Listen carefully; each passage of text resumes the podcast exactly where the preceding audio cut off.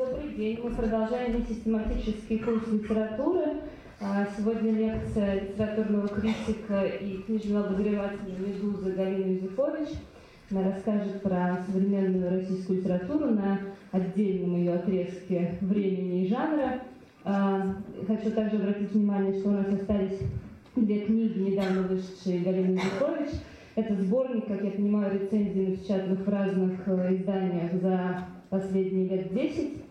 А, могу вам сказать, что это последние 10 книг э, первого тиража. Действительно, последние, неделю назад была ярмарка нонфикшн, я боролась с несколькими людьми на стенде э, редакции Елены Шубиной для того, чтобы оптом купить 10 недель назад и привезти их ясно понятно. Счастлива, что у многих у вас уже есть, но еще две осталось, поэтому э, обратите внимание. Передаю микрофон Галине Зефович.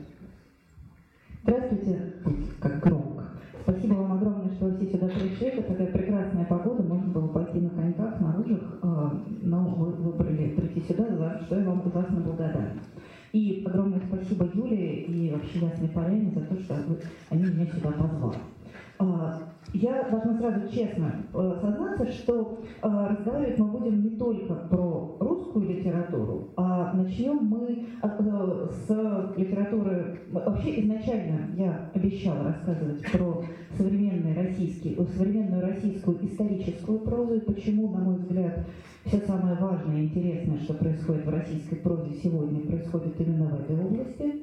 Но я позволю себе начать с прозы не русской и не исторической, а в принципе поговорить о том, как устроен феномен популярной книги или популярного литературного тренда, когда вдруг начинает появляться много похожих книг. Что, с чем это бывает связано и э, о чем это на самом деле говорит.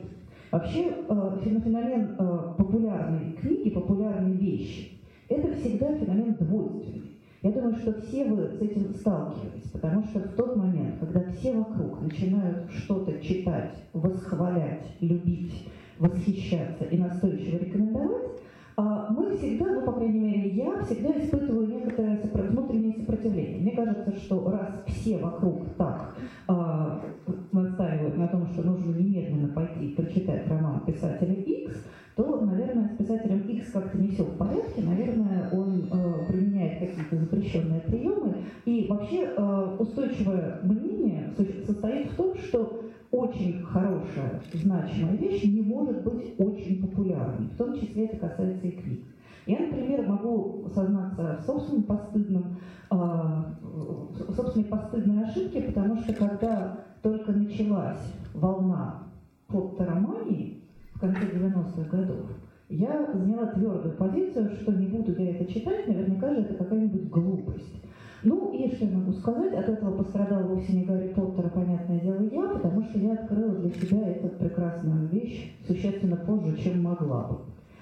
А, и вот сегодня я как раз хотела бы немножко поговорить о том, как вообще устроена история, почему вдруг какие-то вещи становятся ужасно популярными, и как, мне кажется, правильно на это реагировать так, чтобы, с одной стороны, не стать вот жертвой а, вот этого как-то массового психоза, что все читают 50 оттенков серого, значит, наверное, мне надо. Ой, почитала я эти 50 оттенков серого, до сих пор как-то на душе муторно. Вот как э, смотреть на такого рода явления, когда вдруг все начинают что-то читать и писать, и при этом не пострадать духовно. Э, сейчас, одну секунду, извините, я открою свой самый ноутбук, в котором у меня шпаргалка. И э, я бы хотела, наверное, начать с того, что вообще феномен бестселлера, бестселлеры были всегда. И другое дело, что, конечно, количество вот этих проданных экземпляров, оно очень сильно зависело от конкретной эпохи, в которой происходило действие. Например, совершенно очевидно, что э, Энеида Вергилия была бестселлером, потому что э, было известно, что в Риме одновременно существовало несколько сотен списков этой самой Энеиды. Понятно, что книгопечатания не было, все книги писались вручную, распространялись либо через библиотеки очень немногие люди могли себе позволить иметь книги дома, и тем не менее вот эти сто с лишним, несколько сотен экземпляров, это был, конечно, огромный тираж. Понятно, что с появлением, собственно, книгопечатания, после изобретения книгопечатного станка Гутенберга, количество экземпляров сильно увеличивается. Но настоящий перелом, когда книги начинают распространяться уже в, когда э, тиражи начинают измеряться тысячами экземпляров, он происходит сравнительно недавно, а именно в 1810 году, когда был изобретен книгопечатный паровой станок. То есть, если до этого одна книгопечатня могла печатать, допустим, тысячу страниц в день, то есть, соответственно, ну, тысяча страниц в день при средней толщине книги 300 страниц, ну, понятно, что там одна книгопечатня производила три экземпляра какой-либо книги в день. С изобретением парового печатного станка начинают появляться уже тысячные тиражи. И первым настоящим известным э, бестселлером уже индустриальной эпохи становится книга, которую, я думаю, все вы знаете, так или иначе. Э, это книга Гарри Бичер Стоу «Хижина дяди Тома». «Хижина дяди Тома» э, появилась в 1000, вышла в 1852 году, и это был такой первый зафиксированный кейс появления настоящего полноценного бестселлера со всеми механизмами, ой, извините, пожалуйста, со всеми механизмами, присущими бестселлеру как таковому. История с публикацией «Хижины дяди Тома» была очень любопытной. А, ну, я думаю, что все помнят этот, этот роман. Про то, он рассказывает о страданиях бедных, добрых негров на американском юге, о плохих э, рабовладельцах и о хороших аболиционистах. И если вы наложите эту это, это, содержание этого романа на конкретную историческую эпоху, то вы поймете, что роман этот был, обладал одним важнейшим свойством он был невероятно актуален. То есть он отвечал на какие-то очень глубинные общественные потребности. И у него было несколько недостатков с точки зрения тогдашней публики. А именно он был написан женщиной, что в те времена воспринималось, ну, скорее, как некоторое исключение. То есть пишущая женщина, это всегда была такая немножко говорящая собака, и, соответственно, это требовало ну, некоторого, то, чтобы это опубликовать, это требовало некоторого усилия. А, во-вторых, этот роман по тем временам казался ужасно жестоким. То есть вот в те времена казалось, что писать прям вот буквами писать такое, это слишком жестко. То есть это был роман, который читать, читателя тогдашнего времени не на шутку шокировал. Нам, конечно, сегодня привычно уже ко всему кажется, что это была, что это абсолютно вегетарианская проза, но по тем временам это было очень жестко. Поэтому несчастная Гарри Бичерстоу, написав свою книгу, обошла всех э, э, издателей, которые жили на тот момент в Бостоне. И каждый из них ее последовательно отфутболивал. Покуда она не пришла к одному самому. Это был, кстати, ее последний шанс, поскольку она везде ходила, понятное дело, со своим мужем. А, потому что, ну, считалось, что как-то в пуританской Новой Англии ходить женщине замужней а, в какие-то непонятно какие места одной, это не совсем достойное занятие. Нужно ходить везде с мужем. Значит, она везде ходила с мужем, а вот к последнему издателю муж ну, вот последний раз мы с тобой сходим, а потом уже закрываем эту тему. Но, по счастью, этим последним издателем оказался крайне а, сообразительный и энергичный молодой человек по имени Джон Джуд, который сказал «О, берем».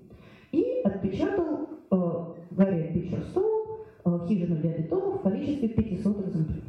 Что по тем временам было, ну, какой-то такой неплохой стартовый тираж. Стартовый тираж дивным образом начал продаваться очень хорошо. А, то есть эти 500 экземпляров были действительно распроданы, допустим, в течение месяца, после чего а, Джоэл отправил роман на допечатку, напечатал еще полторы тысячи экземпляров, но он применил технологию, которая и сейчас работает прекрасным образом. На обложке второго издания было написано «5 тысяч экземпляров распроданы в США». То есть, соответственно, произошел вот этот перескок. На самом деле продали 500 экземпляров, сказали, что продали 5 тысяч. И, и разместил информацию о том, что спешите видеть, новый тираж поступил в продажу, он скоро кончится, потому что 5 тысяч предыдущего тиража разлетелись со свистом, он разместил это объявление во всех бостонских газетах. И вот с этого второго тиража запускается настоящая волна э, хижины дяди Тома мании, скажем так.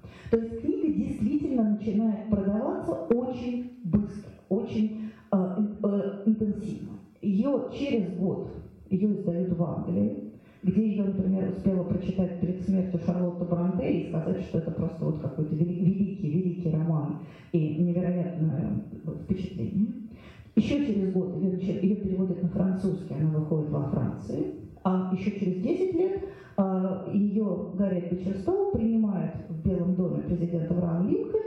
А, и по слухам, никто этого не зафиксировал, но сын Гарри Бичерстоу рассказывает, что он пожимает ей руку и говорит, что вы та самая маленькая женщина, которая развязала большую войну. Имеется в виду война между Севером и Югом, американская гражданская война, одним, одной одним из пунктов повестки которой было э, освобождение негров. И, конечно, роман Гарри Бичерстоу, который буквально бил по нервам, рассказывая о том, как бесчеловечен рабовладельческий строй в США, он действительно в значительной степени сыграл вот эту решающую роль. То есть он был тем камушком, который запустил огромный камнепад, который в конечном итоге привел к э, отмене рабства и к гражданской войне в США. Конечно, не, не он один, но он, был, он оказался очень важен в этом контексте. А, как, как я уже сказала, роман был переведен благополучно во Франции, где его прочитал Густав Флабер. А, Флабер был человеком жестким, неприятным и очень резко отзывавшимся о творчестве своих современников. И когда он только начал читать этот роман, он сказал про него буквально следующее. Позволю себе зачитать маленькую цитату из писем Флабера его возлюбленной. Он писал, «У меня недоброе предчувствие насчет этого». Это он только начал читать. Такого успеха не может обеспечить одно лишь литературное измерение. Додумаем дальше, до поставленной задачи. Когда к определенному таланту в построении эпизодов и легкости языка добавляется искусство обращаться к страстной злобе дня, к проблемам сегодняшнего момента, только тогда роман способен достичь такой славы. То есть э, Флабер сказал фактически то, что роман Гарри Бичерстоу с литературной точки зрения так себе, но его популярность обеспечена некоторой жгучей, болезненной, невероятной актуальностью. И э, Флабер, дочитав этот роман, он позволил себе еще несколько крайне язвительных высказываний, в общем, вполне справедливых, потому что если кто-то из вас читал «Хижину дяди Тома» уже э, в возрасте старше 13 лет, то думаю я, что вы не пере... ну, ну, короче, плохой роман, честно, если совсем честно, очень слезливый, очень плохо устроенный, с совершенно нереалистичными диалогами, с топорными характерами, то есть не характерами, а просто такие функции. Короче, это такой роман, который с литературной точки зрения действительно большой ценности не имеет. Вот. Но Флабер понес свое негодование дальше, он не мог его как-то удержать в себе, он решил всему, всем рассказать про то, что это не роман, а абсолютнейшая э, фикция. И отправил, и, и написал об этом, в частности, своему другу, критику, историку и политу Тену, который, несмотря на то, что с точки зрения литературного дарования, конечно, противу Флабера, он как э, плотник противовал Столяра, но, тем не менее, Паритен обладал огромной такой очень мощным интеллектом и чувствительностью, на что он ему написал, что э, друг мой, вы неправильно понимаете, этот роман – это зов народа, погребенного под землей. И мне кажется, что на самом деле никто точнее Тена никогда не формулировал сущность вообще такого популярной вещи, популярной книги. Любая популярная книга, по-настоящему популярная, которая действительно вызывает дискуссии, которая а, а, хорошо продается, которая оказывается в центре общественного внимания, это всегда реакция общества на что-то внутреннее, на то, что, на то, что это общество не всегда способно проговорить словами. Именно поэтому очень часто бывает, кстати, что будущие бестселлеры почти всегда бывают. Будущие великие бестселлеры – это почти всегда вещи, которые поначалу издатели не хотят брать.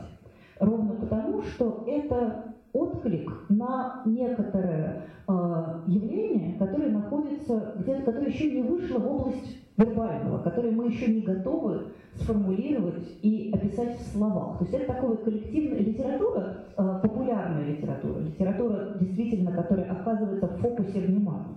Это такое коллективное бессознательное. Это способ реакции культуры, способ реакции общества на некоторые потребности, которые это общество еще само не до конца осознало, еще не может их проговорить словами. Я расскажу, позволю себе, прежде чем мы вывернем к таки русской литературе и современному историческому роману, я позволю себе рассказать еще два коротких исторических сюжета, которые, как мне кажется, тоже очень хорошо иллюстрируют э, историю с популярной литературой и что она рассказывает на самом деле. Э, в э, книжные тиражи стабильно росли. Вот с тех пор, как изобрели э, паровой пресс, книжные тиражи росли все время. А, если, скажем, в конце в, тираж, суммарный тираж э, книг, э, книжный дяди составил, ну, понятно, что Джой там мухлевал и, сильно приписывал тиражи, продавал 500 экземпляров, писал 5000, но порядка в, общем, в общей сложности это было где-то, допустим, 150 тысяч экземпляров, то уже через 30 лет суммарный тираж, скажем, всех романов Жюля Верна перевалил за 300 тысяч экземпляров. То есть был стабильный рост. То есть с каждым годом книги, книг продавалось все больше. И все шло хорошо до тех пор, покуда в самом начале 20 века не произошло, не произошло такое резкое торможение. То есть тиражи перестали расти. Э, вот этот вот экстенсивный рост, он как-то застопорился.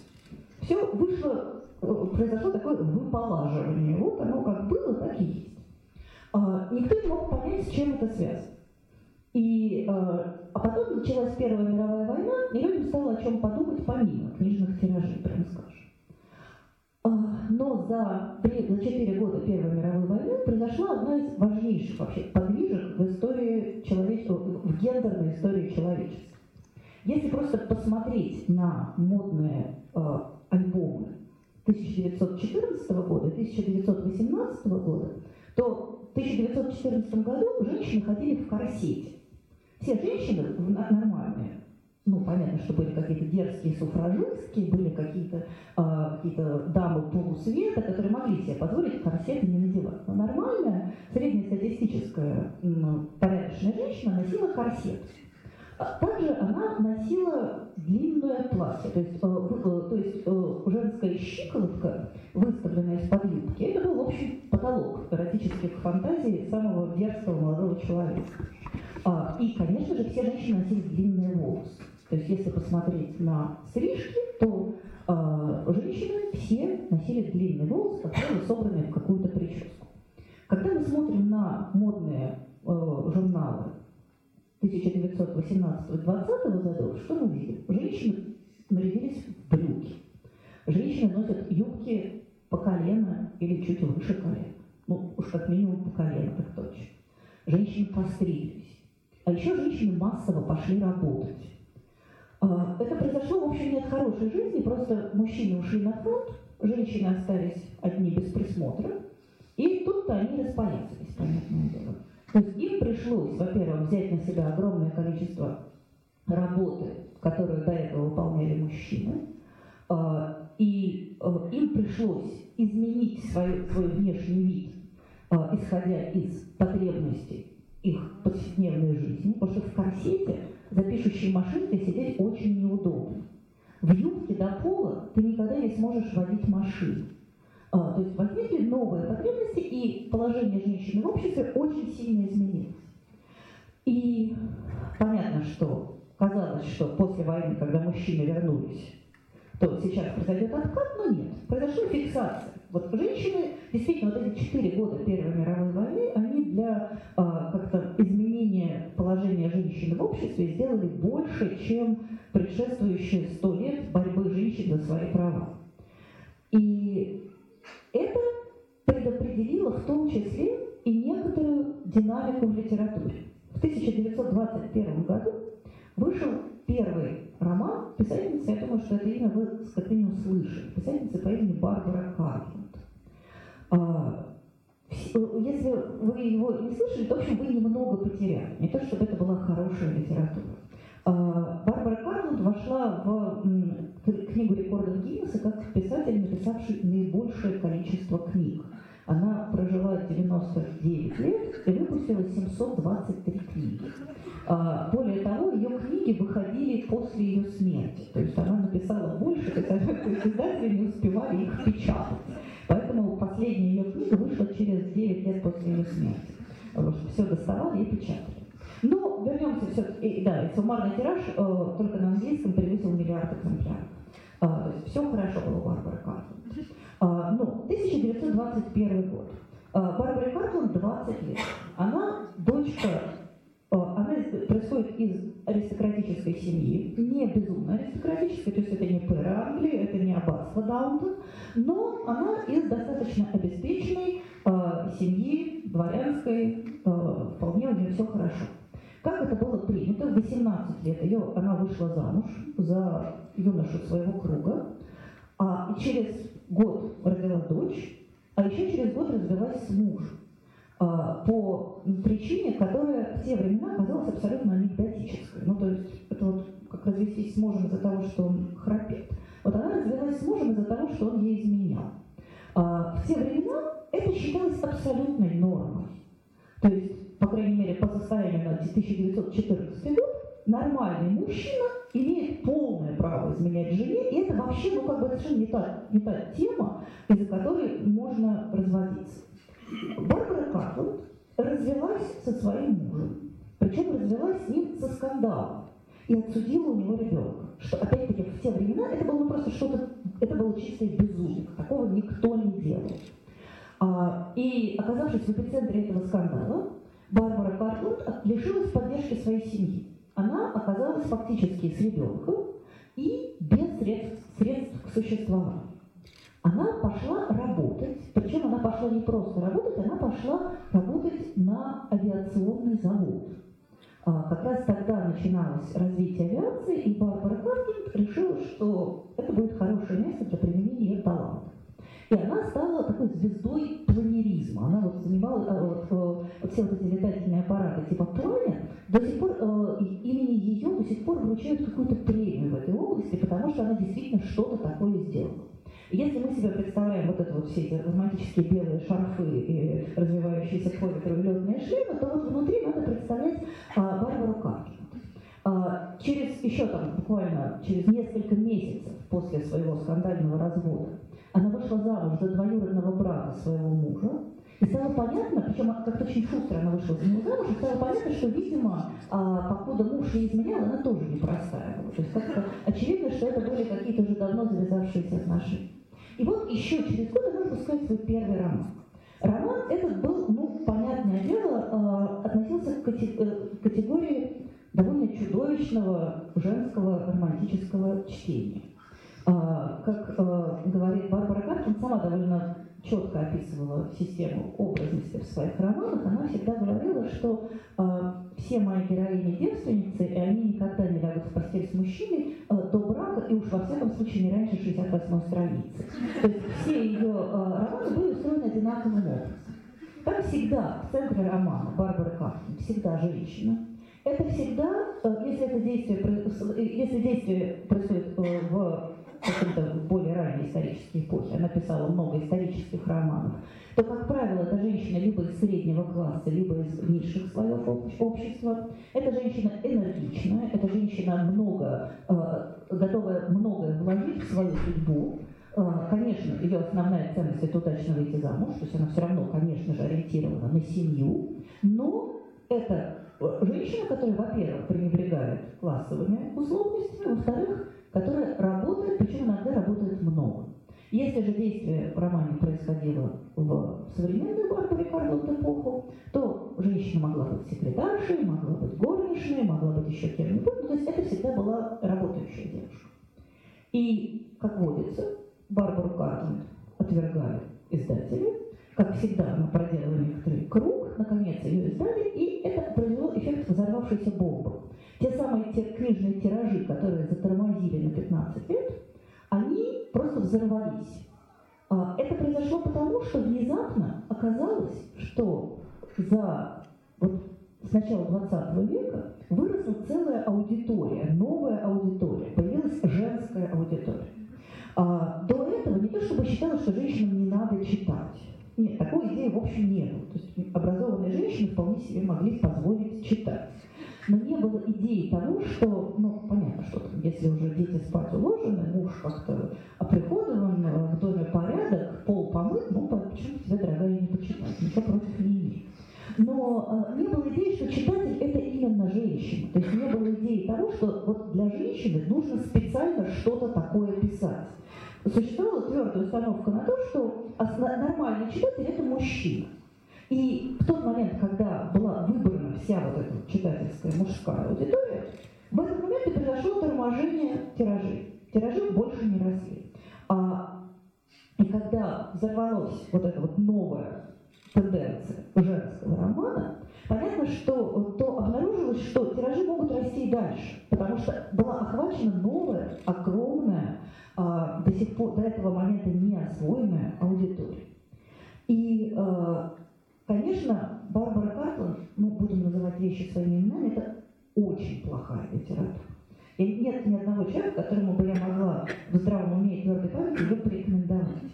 Но когда ну, э, вообще э, вот рождение такого настоящего, великого, важного бестселлера, оно всегда похоже на э, теорию большого взрыва. То есть не на сериал, а на, собственно, сам большой взрыв.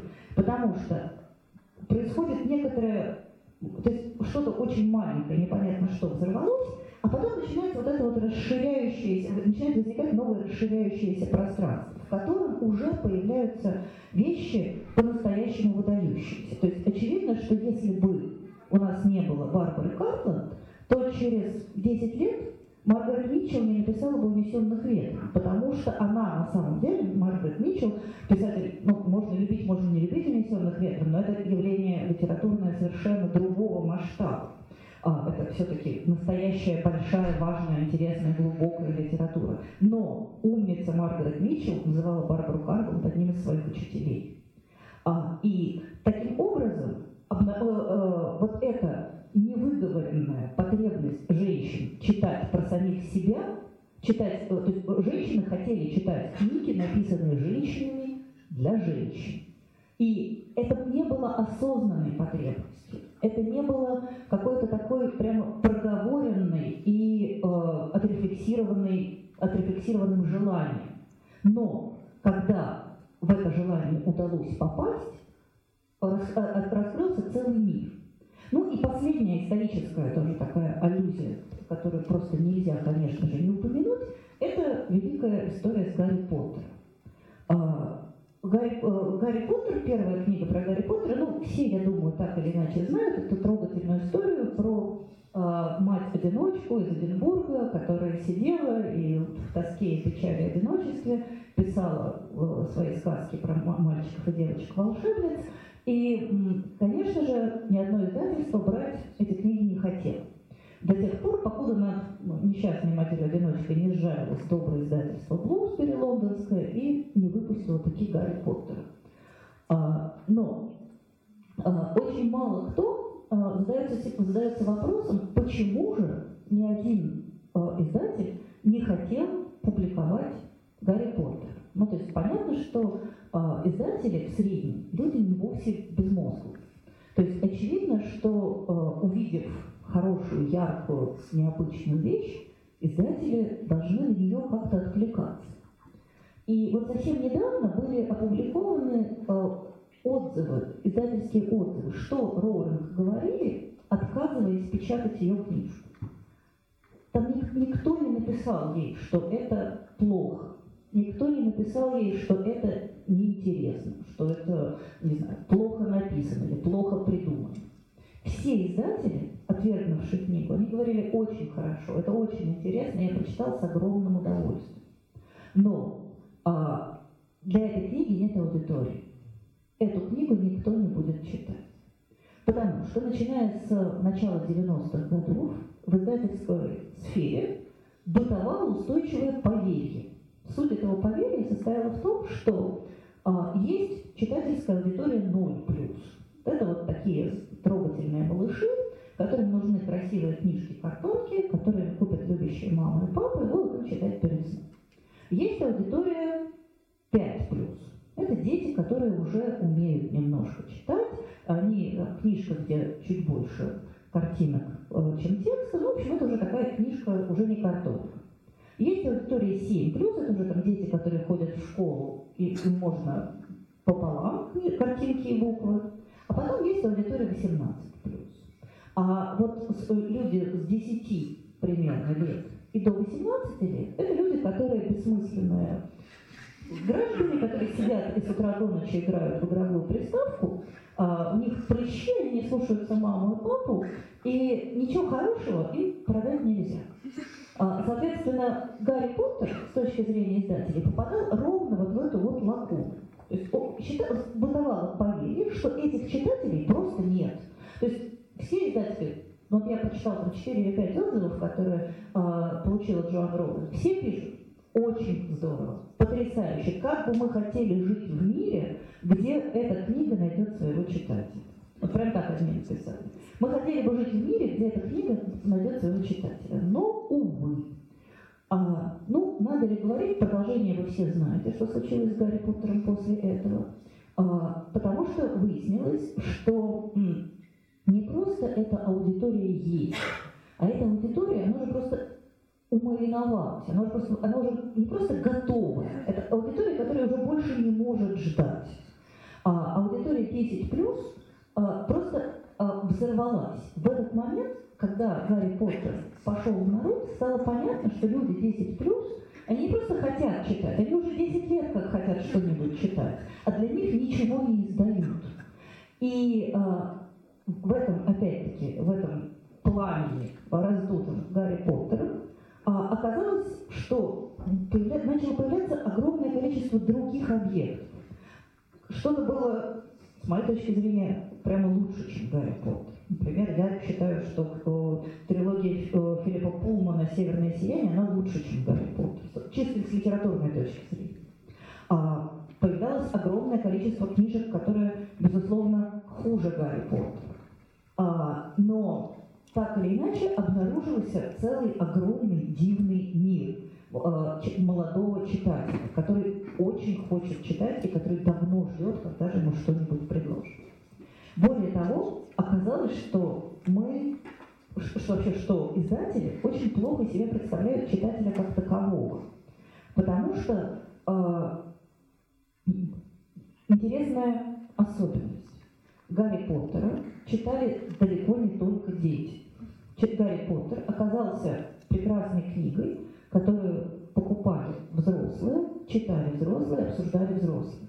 И вообще вскрылось то, что взрослые совсем не такие э, утомительные зануды, как казалось издателям до сих пор. А взрослые хотят и готовы читать сказки, взрослые хотят и готовы читать литературу, которую, которая пригодна для чтения детьми. Меня, например, э, совершенно в свое время поразила одна история. Есть такая тоже ну, постпоттеровская э, серия книг про э, серия Рика Риордена про Перси Джексона. Это такая, ну, с моей точки зрения, в меру развесистая клюква, многосерийная, про мальчика, который наполовину греческий бог. У него папа Посейдон, а мама смертная женщина. И этот самый Перси Джексон, он в какой-то момент оказывается среди подобных ему людей. То есть оказывается это такая целая прям э, среда. Э, есть много таких мальчиков и девочек, у которых, как правило, папа, ну реже мама, э, боги, а, а, соответственно, второй родитель земной смертный человек. Ну и дальше вся вот эта вот петрушка, основанная на э, греческих мифах. Когда Рик Риордан использовал все греческие мифы, ему пришлось переключиться на Древний Рим, там уже Египет в топку пошел, а тут я давеча обнаружила, что он уже бодро пишет про э, потомков скандинавских богов, но, слава богу, наши, мои личные дети до этой стадии не дошли, сломались где-то на подступах к Древнему Египту. Но это не важно. Это очень популярная серия подростковых книг. И э, в какой-то момент газета «Нью-Йорк Таймс» решила проверить, ну, просто провести опрос, что ее читатели знают про древнегреческую мифологию. Ну, там был какой-то какой опросник, и была просьба указать источник, откуда вы в основном знаете греческие мифы. Ну, в общем, больше 50% взрослых респондентов сказали, что знают они их по книгам Рика Риорда. Из чего можно сделать нехитрый вывод, что огромное количество людей старше 25 лет тоже продолжают это все бодро, радостно читать, и э, потому что у них есть эта потребность. Они всегда, э, люди хотели сказки. Люди, во-первых, мы благодаря Гарри Поттеру и Джон Роулинг э, мы узнали, что дети 10 лет вовсе не те бессмысленные существа, которыми было принято считать на протяжении длительного периода времени. А во-вторых, что э, взрослые тоже хотят читать сказки. Что взрослые совершенно не так ориентированы на вот эту условно взрослую, серьезную жизнь, как принято было считать. И до тех пор, покуда не появилась а откликом на эту невыговоренную потребность, не появился Гарри Поттер, об этом никто не знал.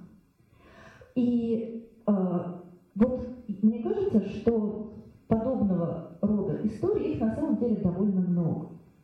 Понятно, что не все эти, не все популярные книги являются по совместительству хорошими. Но если мы видим, что какая-то книга оказывается очень популярной, а, и если мы видим, что вслед за ней происходит что-то важное, что вслед за ее публикацией начинают появляться книги похожие или подобные, или говорящие о чем-то таком же, это значит, что зов народа, погребенного под землей, как говорил Парит Тен, он звучит в книгах.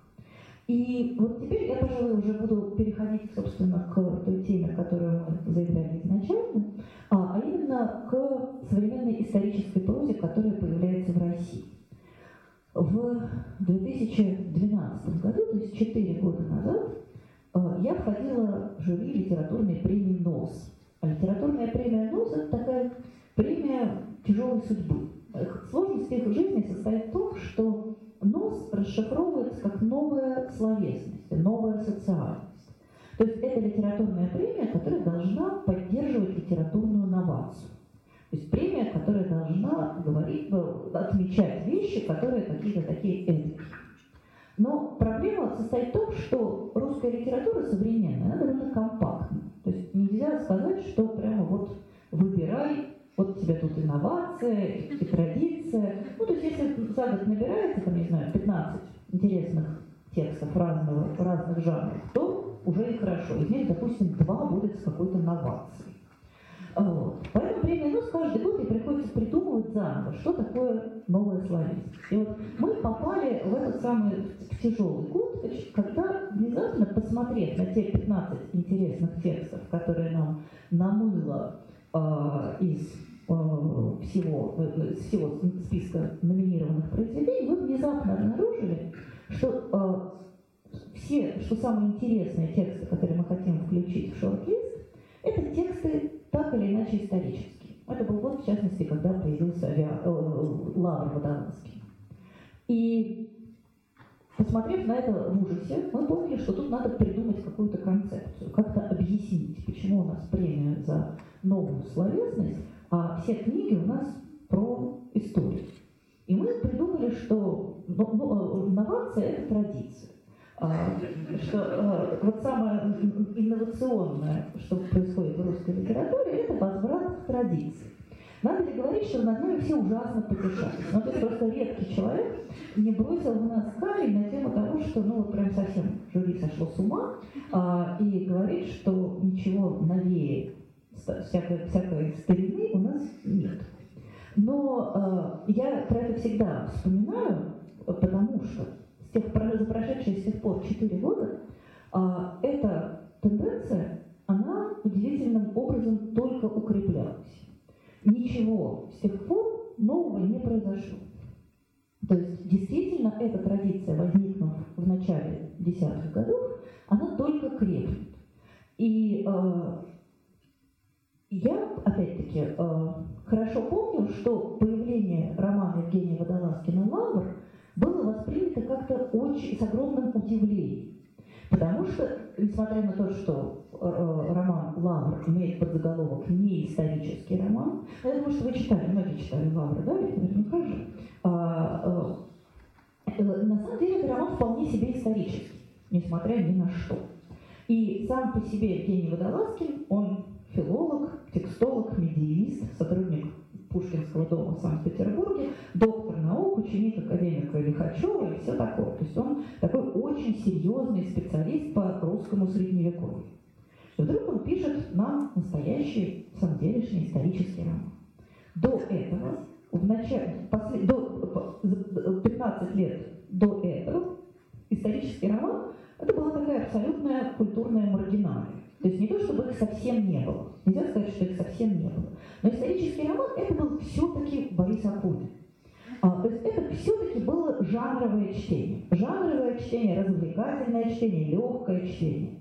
Казалось, что исторический роман, он живет где-то примерно в том же месте, где проживает э, детектив, э, женский детектив, любовный роман. Ну, то есть вот как-то кто-то любит, чтобы люди бегали друг за другом с пистолетом, а кому-то больше нравится, когда люди носятся друг за другом со шпагой, например. И, соответственно, кто-то предпочитает, чтобы с букетом роз. То есть э, понимание того, что исторический роман может быть серьезной, глубокой литературой, оно, в общем, было утрачено. Поэтому появление, вот, собственно, я бы что как-то вот таким первым звоночком этого тренда стал именно э, Лавр Водолазский, который произвел совершенно какое-то неизгладнейшее впечатление на читателей, был воспринят как абсолютно, что-то абсолютно новое, штучное и уникальное. Казалось, что вот он такой один, и больше такого никогда не будет.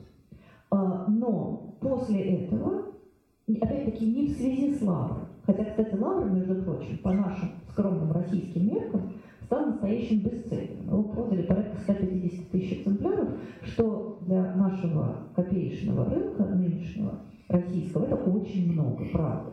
А, то есть, э, редко что продается такими тиражами, ну, Пелевин вот продается такими тиражами. Но Пелевин это все-таки массовая литература, а Лавр все-таки совсем не масса. И тем не менее. А, нельзя сказать, что это было спровоцировано Лавром, но Водолазкин пробил, вот опять-таки, вот он откуда-то прифлуктуировал из параллельной вселенной, взорвался и произошло, возникло вот это вот расширяющееся пространство. Расширяющееся пространство разговора об истории.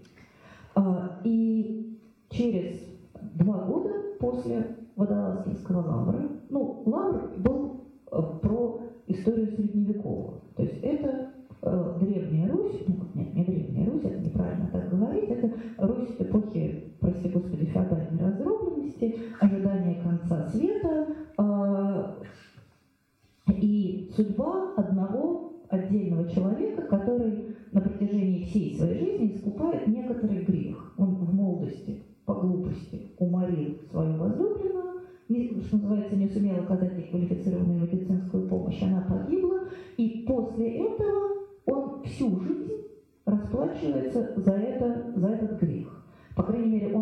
всю жизнь именно так, всю свою жизнь он именно так и воспринимает. То есть он проходит длинный путь, он начинает с того, что лечит людей, потом он становится, а, потом он совершает паломничество, потом он, потом он живет как отшельник, а, в какой-то момент он так слегка сходит с ума и живет жизнью юродивого. То есть он проходит такой весь длинный путь разных, а, нельзя назвать это профессиями это назвать некорректно, ну, путь разных каких-то своих там, ипостасей. И все это на фоне русского ну, XIV века, э, и, соответственно, это написано с огромным глубинным знанием материала. И вот после этого, что называется, посыпалось. Роман Захара Прилепина «Обитель», который получил э, премию «Большая книга» через год после Лавра, это тоже исторический роман хотя совсем другой. Это исторический роман, действие в котором происходит в Соловецком лагере. А, и опять-таки, казалось бы, что нового мы можем узнать об эпохе сталинских репрессий? После перестройки 80, конца 80-х годов и первой половины 90-х годов, когда изливался просто бесконечный объем а, текстов, посвященных этому периоду. И тем не менее, обитель тоже становится бестселлером и тоже получает премию «Большая книга», так же, как и «Лавр». И э, э, в, у меня есть претензии к роману Захара Прилепина «Обитель». Это претензия главным образом идейного свойства. Я вообще честно сказать, я стараюсь никогда не делить книги на вредные и полезные. То есть я стараюсь не оценивать книги с точки зрения а, идейной нравственной, э, идейно-нравственной ценности. Мне этом кажется что-то какое-то ужасное, это вот как Владимир Ильич Ленин говорил, что полезная книга, вот это вредная книга. Вот я, меня от этого как-то я от этого чешусь. Но у меня есть вопросы, связанные с идеологической позицией, которую озвучивает Прилепин в своей обители. А действие происходит в 25 году в, э, на Соловках, в советском лагере, э, и, по сути дела, это даже не роман, а такая галерея образов. Там бесконечное количество героев, а у каждого своя какая-то судьба, своя биография, своя правда. И суть, и, и, и этот Соловецкий лагерь, он представлен как такая Россия в миниатюре. То есть это, там представлены все типы человеческого вида. То есть все люди, которые живут в России, они там присутствуют. И э, довольно быстро читатель понимает, что все герои плохие, что никого не жалко. Не жалко ни тех, кто сидит и кого ужасно мучают, действительно. Не жалко тех, кто их мучает. То есть там все примерно одинаково плохие. И из этого плавно вытекает вывод, что, в общем, все это заслуженно. То есть люди, которые оказались в Соловках, они там оказались потому, что они так или иначе виновны. Они, может быть, виновны не настолько, чтобы их так сильно мучить, может быть, они виновны не совсем в том, за что их мучают, но так или иначе, они все равно плохие, их не жалко. И что разница, и что главное, они ничем тех, кого мучают, от тех, кто мучает, ничем не отличаются. Что это одни, одни и те же люди. А, удивительным образом этот месседж, то есть понятно, что я вот его интерпретирую вот таким способом что мне кажется, что этот месседж некоторым образом как бы легитимизирует сталинские репрессии. Потому что, ну, если все такие плохие, если никого не жалко, то, может, это по делу было. Может, все, может мы заслужили такое. Может быть, так, может, так с нами и надо. А, но у этого, а, у этого, эту же самую идею можно развернуть по-другому. Она состоит в том, что а, бессмысленно пытаться задним числом определить, кто виноват, а кто прав. А это тоже такая очень сильная, очень сильный соблазн сказать, я хороший, потому что мои предки, они только страдали от режима, а вот мои, моя бабушка сидела в лагере, а вот твой дедушка, он этот лагерь сторожил, поэтому я хорошая, а ты плохой. То есть такая потребность, она же тоже присутствует в обществе. И при этом как бы он снимает эту градацию, он говорит, что это один народ. Один народ, который сам с собой это сделал. И вот этот месседж, вот эта идея удивительным образом оказалась очень актуальной. То есть если Лавр, он просто напомнил читателю, что книги о прошлом могут читаться как, могут быть серьезной, важной, глубокой литературой, то Прилепин прямо вот снайперски, точнейшим образом попал в какую-то болевую точку. Вот, в это, вот вопрос, ну у нас же у всех есть большая, большие проблемы с э, восприятием нашей истории 20 века. Вот весь 20 век у нас у всех одна большая кровоточащая рана. И Прилепин просто вот прямой наводкой в эту, в эту болевую точку попал. И, а на следующий год случилось уже прям совсем удивительное чудо, а именно появился роман Гузели Яхина «И Зулейха открывает глаза». Я помню, что редактор, э, издатель, который выпустил этот роман, «Зулейха открывает глаза», Елена Шубина, она мне этот роман прислала, допустим, в апреле со словами «Галечка, прочитайте, этот, этот роман получит большую книгу». Я хмыкнула и сказала, ну да, ща. А, но где-то к июню руки у меня дошли. Я прочитала этот роман. А, не могу сказать, что я являюсь каким-то его фанатичным поклонником. Но, прочитав его до конца, я поняла, что да, этот роман получит большую книгу. А еще будет очень хорошо продаваться. А еще он станет невероятно популярным. И все это произошло. Вот совсем недавно я была в Красноярске, на Красноярской ярмарке книжной культуры, э, Кряк. И туда приехало довольно большое количество писателей. И частности, туда приехала э, Музель Яхин. А Гузель Яхина такая миниатюрная, молодая, а, несколько напуганная и ошарашенная своей популярностью женщина. Потому что а, это не просто ее первый роман, это вообще первое прозаическое произведение, которое она написала. Она до этого не писала вообще ничего. То есть, ну, бывает, что обычно там люди пишут какие-то рассказы, что-то еще, там, повесть, а потом, глядишь, до романа дорастут. Нет. Вот тут э, Ящина прямо вот, она, изначально она хотела из этого сделать сценарий, потом как-то сценарий начал обрастать ненужными подробностями, постепенно перерос в роман.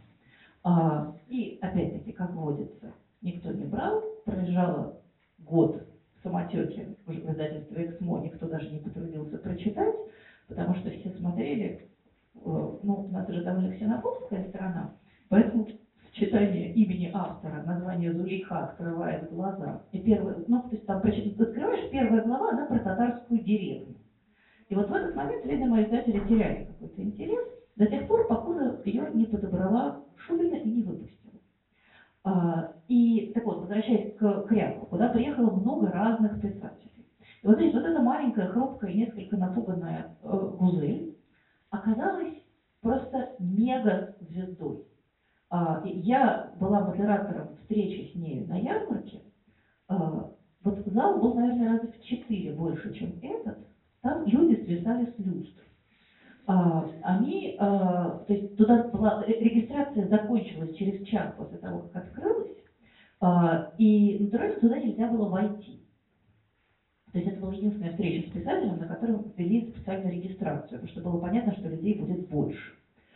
И э, все эти люди были пылкими фанатами. То есть все туда, половина пришла уже со своими книжками, которые они купили, прочитали раньше, испещрили пометками на полях, загнули странички, э, и они пришли за автографом. А потом книгу «Зулиха открывает глаза», там рядом был издательский стенд, они сказали, вот кто хочет, тот может купить. Книги кончились минут через пять после того, как их начали продавать, потому что издательство привезло какой-то, ну, не, не три экземпляра. И самое поразительное, что я наблюдала своими глазами, я видела, что люди в конце очереди, которым не хватило, они предлагали тем, кому хватило, перекупить у них книги по спекулятивной цене. То есть там, допустим, продавали по 450 рублей, они говорили, а за 600 уступите? Вот. А, и опять-таки, это произошло за год. То есть вот за год Э, Зулейха Яхин, э, Зулейха Яхина, вот, видите, со мной это тоже произошло. Каждый второй э, человек, который хотел задать ей вопрос, обращался к бедной Гузели Яхиной, он начинал свой вопрос «А, «Дорогая Зулейха!» вот. Поначалу Яхина как-то подергивалась, а под конец уже смирилась и отвечала уже, да, прям сразу говорила «Да, я Зулейха, да». А, так вот, что, собственно, важного в этом романе? И почему он настолько тронул читательские сердца. Потому что, еще раз повторю, он, с моей точки зрения, литературно, он не безупречен. Там есть очень сильные, очень яркие фрагменты, а между ними есть очень большие куски, которые, мне кажется, что просто автор немножко забыл написать. А, но это абсолютно не важно, потому что, опять-таки, это ровно история про зов народа, погребенного под землей. Потому что эта история э, молодой татарской женщины традиционной татарской деревни, которая живет в условиях жуткого, страшного татарского традиционного деревенского домостроя. То есть муж ее избивает, а она выполняет страшное количество самой тяжелой, грязной, унизительной работы. А, в общем, совершенно ужасный черный мир, черная страшная жизнь, и а, тут наступает год Великого Перелома, раскулачивание. А, в деревню, в родную деревню Зулейхи приходят а, с и всем вот этим вот. А, мужа ее и свекровь убивают, а саму Зулейху раскулачивают и отправляют в Сибирь. И вот удивительным образом в этот момент у нее жизнь-то начинается. А, то есть а, из грубо говоря, из одного ада она попадает в ад другой. Но а, а, второй ад оказывается все-таки некоторым образом более приспособлен для жизни. И, конечно, все, что она переживает в Сибири, как раскулаченная крестьянка, оно ужасно. Но оказывается, у нее рождается сын. А до этого у нее не было, не могло быть детей, она похоронила, у нее несколько детей рождалось, и все умирали. А, у нее рождается сын. Она встречает какую-то такую странную, не вполне сдувшуюся, но любовь. А, то есть в, в этом огромном, страшном советском аду она для себя выгораживает, как маленький кусочек, а, не то чтобы рай, не рай, конечно, но она доказывает, что и в аду возможна жизнь, что в аду тоже можно немножко быть счастливым, и что любой ад, он не перманентен и не беспросветен. И что для того, что, что можно как-то выживать, даже будучи раскулаченной на реке Ангаре. А, конечно же, эта книга мне странным образом напомнила а, историю, которая произошла еще несколькими годами раньше, а именно историю с книгой Лилианы Лунгиной «Подстрочник». Помните, да, эту книжку? А, сначала вышел фильм на телеканале «Культура», а потом издательство «Корпус» решило выпустить книгу, основанную на этом фильме. И вот тут все, все истории про бестселлеры, они все по одному сценарию разворачиваются. Издательство ЛТ, частью которого является издательство «Корпус», сказала, ой, нет, ой, нет, что в советское время мемуары, переводчица, ой, нет, нет. Наконец, э, директор издательства «Корпус» Варя Горностаева стояла насмерть и сказали, ну ладно, так и быть, три с половиной тысячи экземпляров мы вам отпечатаем. А, три с половиной тысячи экземпляров это не очень много, как вы понимаете. Ну, то есть, вот максимум. Больше никогда ни одного экземпляра нет. Вы и эти-то не продадите. А потом наступила книжная ярмарка Nonfiction, это был, по-моему, 2009 год, например. А, и три с половиной тысячи экземпляров подстрочника были проданы за четыре дня. Причем они были проданы раньше, меньше, чем за 4 дня. А на четвертый день ярмарки уже по ярмарке ходили люди и пытались венчевать э, издательств, э, продавцов на стенде, потому что им подстрочника не хватило. А, и ведь на самом деле э, книга Лилианы Лунгиной «Подстрочник» это такая же «Зулейха открывает глаза», только документальная и на другом материале. Это история, это автобиография переводчицы Лилианы Лунгиной, которая прожила удивительно счастливую по советским меркам жизнь. Понятно, что эта жизнь была счастливой только по советским меркам. И изобильной, и спокойной, и какой-то такой сытой она была опять-таки только по советским меркам. Ни в одном другом месте такая жизнь едва ли могла считаться счастливой. Ну да, она там ей разрешали, ей там разрешили под старость лет съездить в Париж да, она видела живую Астрид Линдгрен, которую она переводила. А, два раза видела живую Астрид Линдгрен. Да, у нее, она не, ее не репрессировали, и мужа ее не репрессировали, и дети у нее закончили университет и какую-то карьеру сделали, и даже родители у нее не репрессировали, правда, родители умерли достаточно рано, но их просто, видимо, не успели репрессировать, потому что по всем признакам должны были. То есть это была история, опять-таки, про то, что вот в этом беспросветном, унылейшем а, советском времени можно было прожить счастливую жизнь. А, про то, что не все, не, не, не, не все, не весь вот этот период, он был однозначно мрачный. Не, не весь он был однозначно беспросветный. А, и, наконец, вот если говорить про, про вот эту же тенденцию, то последняя книга, которая была, это ложилась опять же в эту же парадигму, это «Авиатор» Водолазкина, который вышел в прошлом году, который удивительным образом вообще, конечно, а, вот это из тех совпадений, которые, мне кажется, крайне резкими, значимыми и а, интересными. А, Водолазкин написал роман, изумительно похожий на «Обитель Прилепина». В частности, потому что действие и там, и там разворачивается на Соловках. Но понятно, что ни о каком плагиате речи быть не может, потому что Водолазкин просто очень медленно пишет. Он начал писать раньше, чем Прилепин, а закончил позже, чем Прилепин.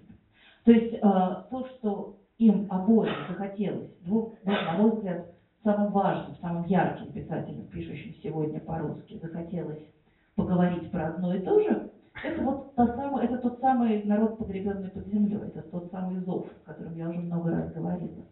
И э, дивным образом месседж, который транслирует Водолазкин, он очень близок к тому месседжу, который транслирует Прилепин. Но просто он как-то несколько тоньше и, э, я бы сказала, как-то более, более гуманистическим образом проработан.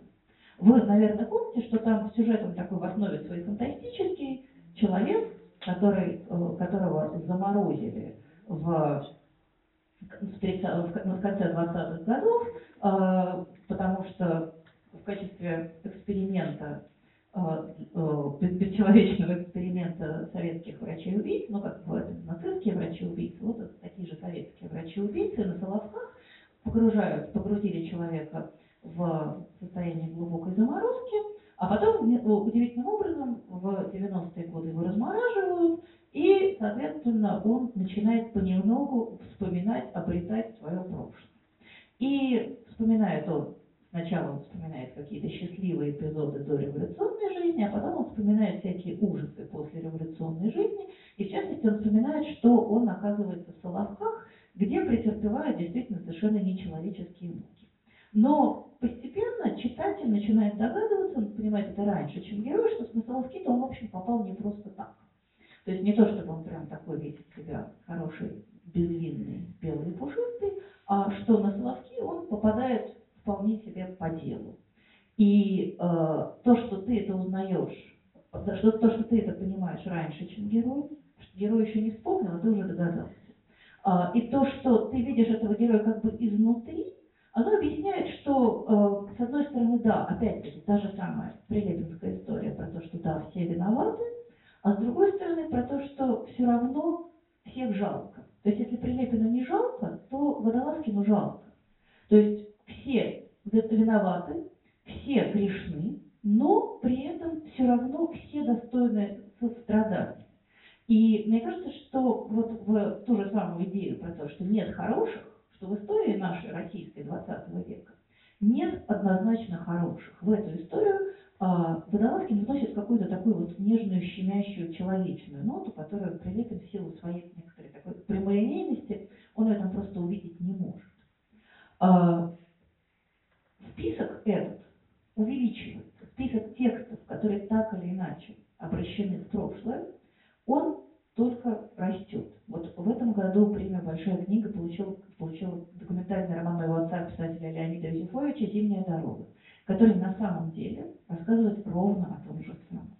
Это документальная история про э, э, один из последних эпизодов гражданской войны, про то, как белый генерал Пепеляев пытается, э, собирает отряд и движется в, и совершает вылазку в Якутию, а противостоит ему, в общем, такую абсолютно обреченную и непонятно зачем нужную, такой чистый, чистый бессмысленный героизм.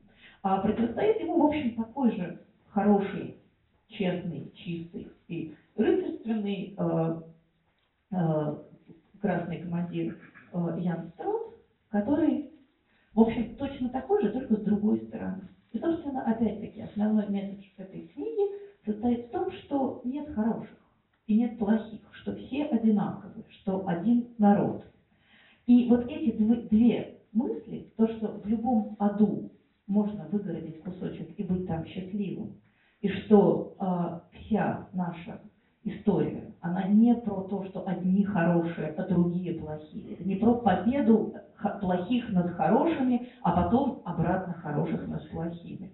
И это не история про противостояние двух каких-то начал. Это история, что вся наша история 20 века, это история про, про каждого, про каждого из нас. Про то, что нету однозначно хороших, однозначно плохих, про то, что есть один народ, с которым случилось вот такое. Вот эти два месседжа, мне кажется, на сегодня они оказались то, что столько важных, продаваемых, известных, популярных книг говорят об этом, это на самом деле свидетельствует только об одном. Это означает, что у нас у всех, как у народа, как у общества, есть вот эта глубинная потребность. Точно так же, как у женщин в 1920 году была потребность читать книжки написанные про них и для них, как в 96 году у подростков уже была просто э, бесконечно распухшая такая потребность читать что-нибудь, написанное для них и про них, у нас у всех есть сегодня потребность очень острая и очень глубокая читать книги, написанные про наше прошлое. Потому что этот кусок, он до сих пор остается неотрефлексированным. То есть а, любой психотерапевт всегда, первое, с чего он начинает, это с того, что необходимо прорабатывать травмы своего прошлого. Нельзя жить и быть счастливым, если у тебя в прошлом какой-то непроработанный ужас. Ты можешь от этого ужаса отвернуться, ты можешь выстроить систему защиты, объяснить, почему вот там вот я туда никогда не хожу, я туда никогда не заглядываю. Но это примерно то же самое, что жить с бомбой замедленного действия. То есть, может быть, она никогда не рванет, а может быть, а, пережитая в детстве или в юности травма, на тебя набросится в самый неподходящий момент. И тебя переживет и переломает. А, мне кажется, что литература сегодня взяла на себя очень важную общественную функцию. Она выполняет вот эту коллективную психотерапию. Все эти романы и не романы, подстрочник не роман, «Зимняя дорога» не вполне роман, все они перерабатывают тем или иным способом вот эту нашу коллективную травму 20 века. Они объясняют читателям, как на нее надо смотреть. Они предлагают способы ее осмысления, осознания, проговаривания словами. А, причем это не какая-то официальная позиция, когда у нас, а, ну, собственно, по-честному, это работа государства, это работа, а, этим должны были бы заниматься какие-то, ну, то есть, если зачем Министерство культуры и нужно, то, вероятно, оно нужно для того, чтобы вот с этими вещами работать. А, потому что, а, конечно, у нас сегодня восприятие нашей травмы 20 века, оно очень искажено. Потому что кто у нас товарищ Сталин? Он, соответственно, либо эффективный менеджер, либо кровавый тиран и убийца. И, соответственно, жить вот в этом мире расколотом а, по такому принципу, ты считаешь, что Сталин эффективный менеджер? Все, значит, ты враг, о чем с тобой разговаривать?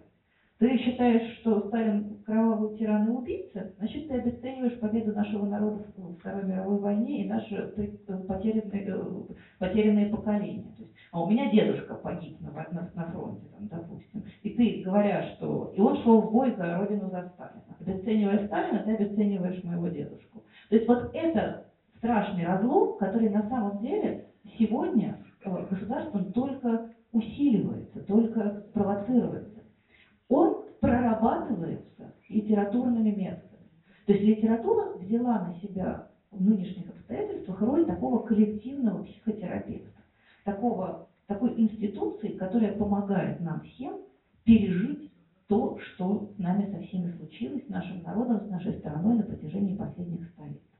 И мне, именно поэтому мне кажется, что, несмотря на то, что, скажем, я очень люблю э, Водолазкина и не очень люблю Яхину и совсем не люблю Лунгину, а, мне кажется, что все эти книги бесконечно важны, нужны и симптоматичны. И то, что они, та работа, которую они делают, они фактически как бы сшивают, они скрепляют а, а, разорванные связи в обществе. И в этом качестве они абсолютно бесценны. Но, прежде чем, собственно, мы уже, я уже завершаю, а, а, прежде чем совсем закончить тему исторического романа, я хочу сказать, что э, российская история, она вообще такая штука болезненная. То есть 20 век это просто кровоточащий роман. То есть там просто вот куда пальцем не ткни, э, то везде больно. Вы знаете известный анекдот, про то, как приходит человек к врачу и говорит, вот я сюда ткну, мне больно, сюда ткну, больно, сюда ткну, больно. Врач говорит, это у тебя палец сломан. Вот, а, вот на самом деле нечто похожее происходит с нами со всеми. У нас наши, э, вот, э, мы куда в истории не ткнем, нам там везде больно. А это связано не с тем, что там что-то прям плохо, а с тем, что у нас у всех пальцы поломаны. Мы тыкаем таким образом, что оно больно. И э, вот, например, сейчас э, я последняя книга, которую, которая вышла у Алексея Иванова, замечательный совершенно писатель, я, кстати, очень вам ее советую прочитать, если вы еще нет. Называется «Табу». Алексей Иванов написал роман про Петровское время. Петровское время, конечно, это не сталинское время, но тоже больно, потому что что с нами в тот момент случилось?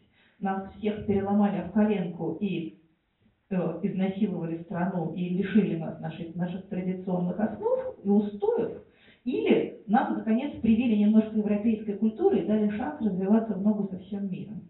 Что с нами в тот момент? Вот роман Алексея Иванова «Табу» исторический, классический, консервативнейший роман. А, консервативный в хорошем смысле слова. То есть это прям по-честному исторический роман. Такой исторический а, роман эпопеи, не боюсь этого слова. Он, он начинает обживать, объяснять и примерять вот этот кусок нашей истории. И э, то, что вообще, э, я абсолютно уверена, что и дальше будет то же самое. Или вот, например, горячо мне, мною нелюбимый, но тем не менее, получивший премию «Русский букер» роман Петра Олешковского «Крепость», а, в нем же тоже есть очень большой и важный кусок а, исторический, а, связанный с Монголией. Монголы, они кто? Они враги-завоеватели или они часть нашей культуры? То есть монгольский субстрат, мы как, должны сказать, что его не было, от него отречься? Или мы должны признать его частью себя? На мой взгляд, Олешковский делает это плохо, но тем не менее. А, то есть писательская мысль вся направлена туда. И я не без злорадства хочу повторить ту же самую идею, о которой мы говорили в 2012 году с моими коллегами э, из жюри премии НОС, за которой над нами все страшно веселились, что традиция в данном случае, обращение к истории, обращение, как, говорил, как, как говорила королева Гертруда из Гамлета, зрачков глазами, глаза, глаза зрачками в душу, то, что происходит с нашей литературой сейчас, это и есть наша новация. Это то самое, что э, отвечает на зов народа, погребенного под землей. И именно поэтому, мне кажется, наблюдать за тем, что происходит в сфере э, исторической прозы сегодня, это, пожалуй, самое интересное и самое важное из всего, что происходит в русской литературе сегодня. И я вас призываю по мере сил а, за этим наблюдать, потому что действительно это важно не только с точки зрения культуры, не только с точки зрения искусства, но и с точки зрения каких-то социальных связей, общественных движений и того самого народа, погребенного под землей, который мы все сами в конечном счете являемся. Вот. А теперь, я думаю, наверное, надо дать всем желающим возможность тоже что-нибудь сказать, спросить и высказаться. Что поднимайте руки, мы вам дадим микрофон. Добрый день. Спасибо вам большое за эту лекцию. Можно себе, да? Да, конечно. Мне было дико интересно, потому что все книги, которые вы называли, я их все читала с огромным удовольствием. И у меня вот такой вопрос. А, вы же не только русской литературой занимаетесь, да? Вот э, история э, нашего 20 века, да, и история 20 века в Германии э, очень тесно связаны, да, и там тоже был этот ужас, и тоже он, по-моему, не очень отрефлексирован ими в каком-то таком вот до конца смысле. Вот вы знаете, что там происходит в литературе, и что-то ли есть похожее э, нашему процессу осознания того, что было, как они разрешают для себя это? А, вы знаете, я, к сожалению, не очень хорошо про это знаю, потому что я думаю, что эти процессы, если они идут, то они должны идти главным образом в Германии, а, потому что у них тоже такая же вот дырища посреди 20 века, с которым сложно жить. А, но, с одной стороны, они много чего отрефлексировали, много чего пережили, много что интегрировали, как говорят психотерапевты. То есть травму нужно интегрировать. То есть в значительной степени они ее заинтегрировали. Но, например, вот в прошлом году по-русски вышла совершенно меня перепахавшая книга эссе Зебальда, это такой немецкий важнейший писатель, а, он умер в 2000 году, то есть уже как-то книга, соответственно, была написана в середине 90-х, она называется «Естественная история разрушения», это сборник его эссеистики, в котором совершенно потрясающее эссе про то, что а, немцы не хотят а, думать, говорить, вспоминать и выкатывать какие-то претензии миру за разрушение британской авиации немецких городов. Потому что э, британская авиация, она же стерла с лица земли Дрезден, Гамбург, ну, то есть множество, Бремен, э, Франкфурт. При этом это были мирные города, то есть это, был, это были именно такие а, бомбардировки не военных объектов, а мирных городов. То есть, например, в бомбардировке Гамбурга погибло 200 тысяч жителей мирного населения. За, за, за неделю бомбардировок Гамбурга они просто убили 200 тысяч человек. И э, немецкое общество, оно как бы эти жертвы признало осу- осмысленными. Ну, то есть, типа, мы были такие плохие, что, мы, что с нами так было можно. А, и Зеббельс задается вопросом, который, мне кажется, очень важным. На самом деле, он, он, он говорит, что а, вот мы говорим, да, это было необходимо, потому что Германия погрязла в таком ужасе, что для того, чтобы Германия смогла возродиться, это было нужно сделать. А в чем тогда разница, если между вот этим утверждением и утверждением, а для того, чтобы Германия могла жить счастливо, нужно уничтожить 6 миллионов евреев, и тогда мы начнем жить счастливо. Вот эти два утверждения, они же на самом деле синонимичны. И то, что вот, э, то есть, насколько я понимаю, то, что, ну, то есть понятно, что Зебель писал об этом 20 лет назад, э, но я не думаю, что с тех пор произошла какая-то большая динамика.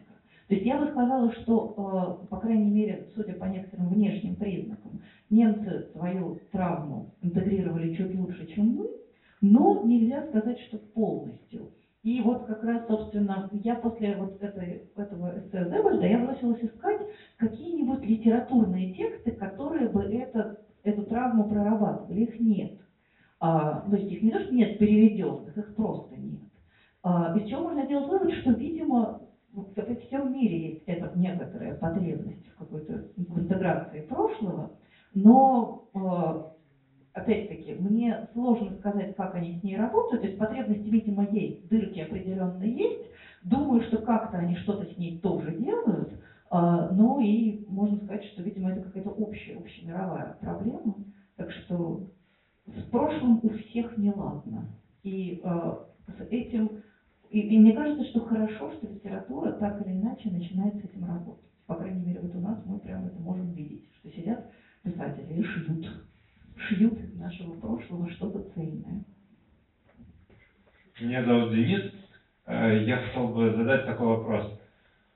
А, ну вот вторая половина 20 века господствовало в литературе такое направление, как постмодернизм. Очень много разных произведений было, там от Картасара до нашего Пелевина, в этом, ну не знаю, жанре, стиле. То есть исторически роман пришел на смену этому направлению, да, на смену постмодернизму в мире, или только в России? Или я пытаюсь сравнить несравнимые вещи? Вы знаете, мне кажется, что э, постмодернизм это же форма. То есть э, постмодернистское высказывание, оно может быть о чем угодно. Вот, кстати, еще один очень важный исторический роман, по сути дела, который я забыла упомянуть, это роман Сергея Кузнецова «Калейдоскоп», который абсолютно постмодернистским способом устроен. Это роман в рассказах про такой длинный 20 век. Там действие начинается в конце 19 века и заканчивается в наши дни. А вы садитесь, Денис, что же вы стоите? Это неудобно же. Так я тоже должна стоять. Так вот, а, а, он построен абсолютно постмодернистским способом. Он состоит из множества разных мозаичных кусочков. То есть а, постмодернизм – это форма высказывания. Постмодернистским языком можно говорить о чем угодно. И сейчас можно говорить и о прошлом. То есть вот Кузнецов, он постмодернистским способом говорит о прошлом. А Водолазкин говорит о прошлом более традиционным способом. Прилепин ищет еще какой-то формат. То есть мне кажется, что нельзя сказать, что постмодернизм, ну, как форма высказывания, постмодернизм, наверное, действительно немножко уходит в прошлое. То есть он все-таки уже, э, а, его уже так плотно э, использует для всего чего угодно, и уже хочется искать какую-то другую форму. Но это не, то есть нельзя сказать, что одно пришло на смену другому. То есть ну, в какой-то момент нужно было писать эпос гекзаметром. А, то есть постмодернизм, это, грубо говоря, гекзаметр. Это форма высказывания, а не ее наполнение. Поэтому я думаю, что нет, нельзя сказать, что исторический роман пришел на смену постмодернизму. Постмодернизм перешел, стал формой, одной из возможных форм, в которую можно этот самый исторический роман утолкать, отлить. То есть он чашечка. Можно в нее, в чашечку можно налить разное. Вот, как-то так. Спасибо.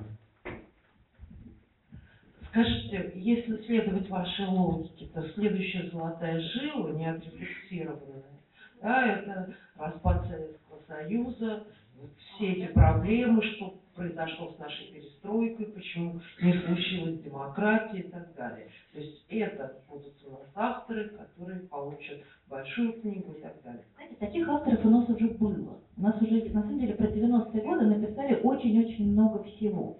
А, и больших книг уже тоже надавали за 90-е годы.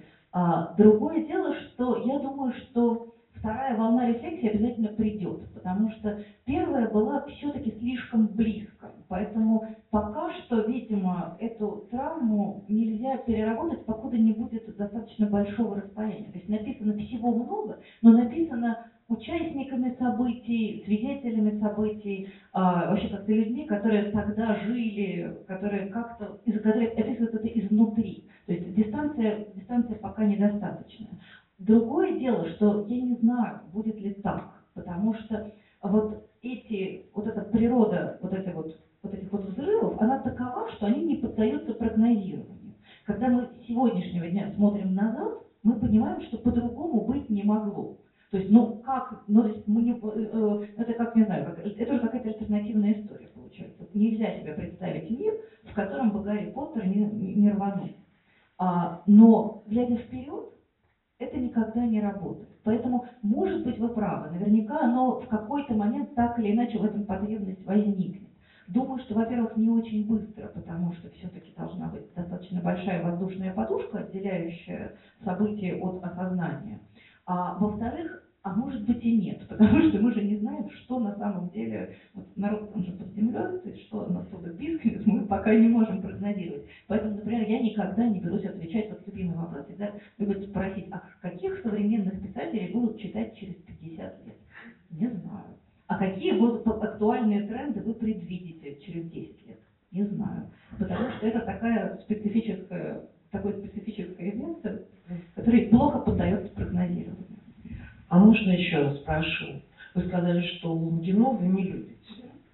А нельзя ли сказать, почему? Да, можно. Можно, конечно. А, я ее не люблю примерно за то же, за что я не люблю Яхину, а, а именно за то, что я не уверена в том, что м, можно... От, а, книга Лунгиной, она очень оптимистичная. Она очень светлая, веселая, позитивная. Вот у меня лично есть внутреннее сопротивление. Мне кажется, что э, обобщая свой опыт, то есть она пишет о своем опыте как об опыте усредненном. Ее опыт абсолютно штучный. Людей, которые жили так, как она, на всю страну было 25, например, или 50.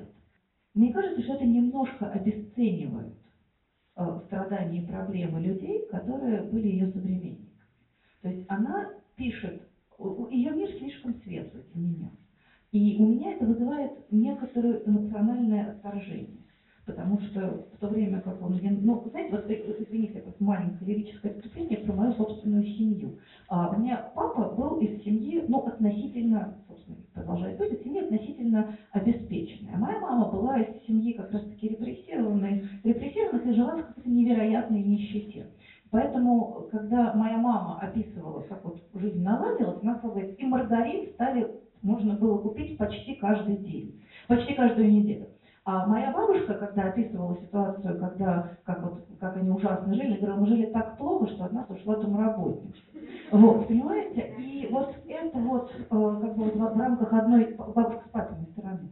Вот. Мне кажется, что Лилиана Лунгина, она все, вся ее книга, это про то, что мы жили так плохо, что от нас даже ушла домработница.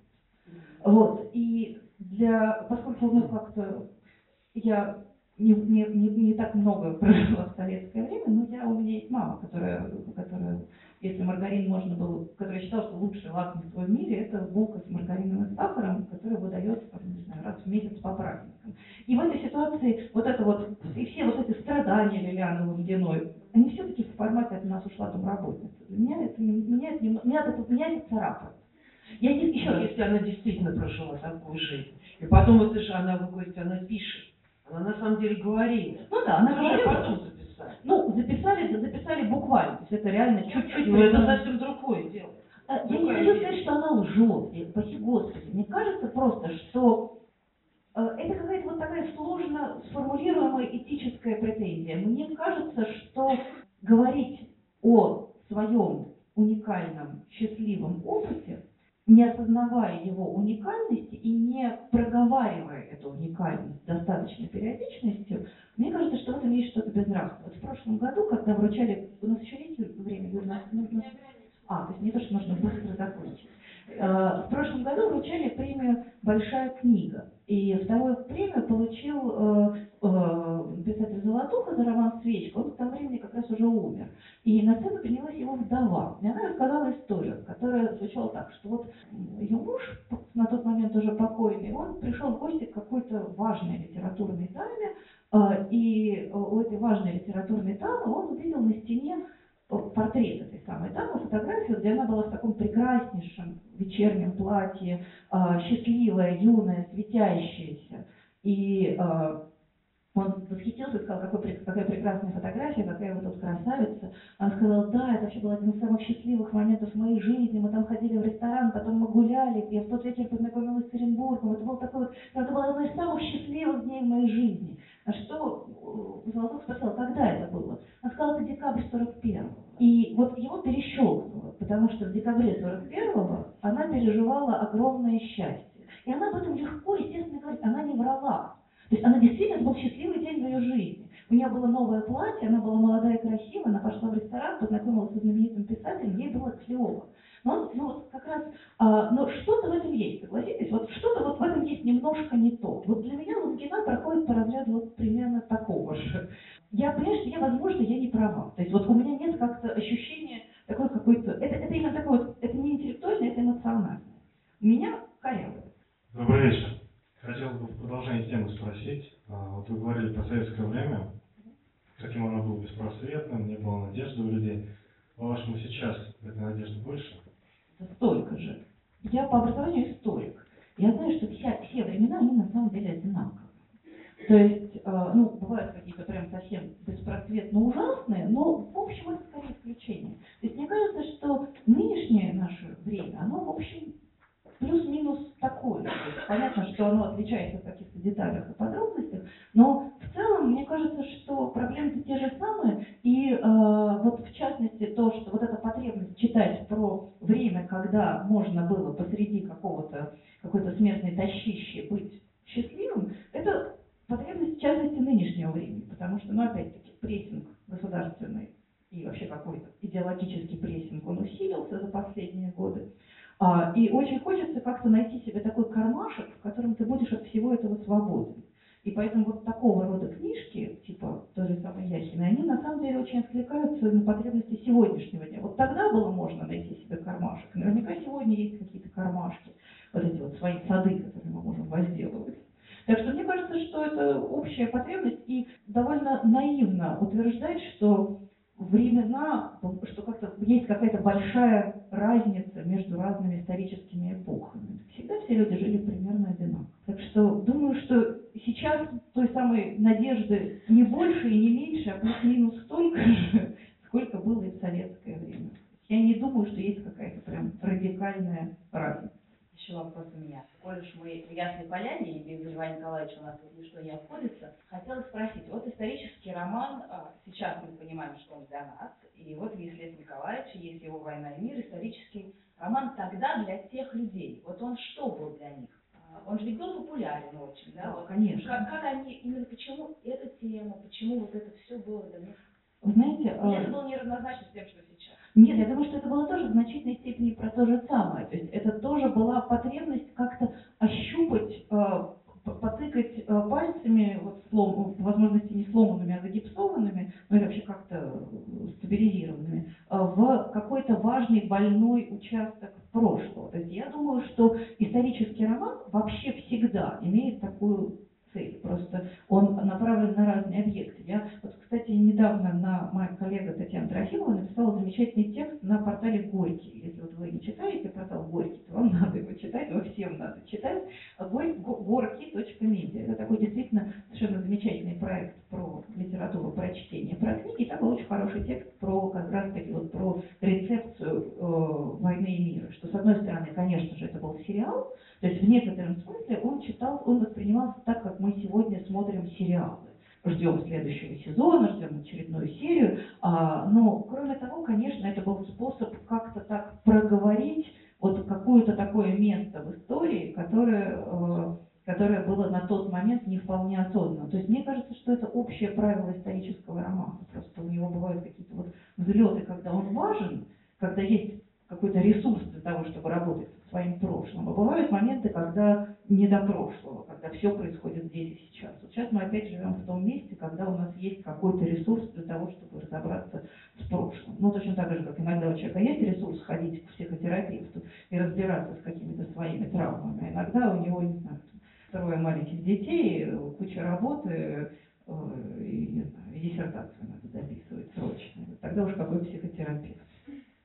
Я хотела спросить, если, если можно. А, Я вот недавно напала на список лучших книг 2016 года, я публиковала даже в Фейсбуке. Это издание Guardian опросило 80 британских писателей, каждый из них посоветовал три книжки, которые он читал в 2016 году, и все они выпущены в 2016 году. Во-первых, никто из них не советовал друг друга, практически. То есть э, имена тех, кто говорил о книжках, не попадались в рекомендации.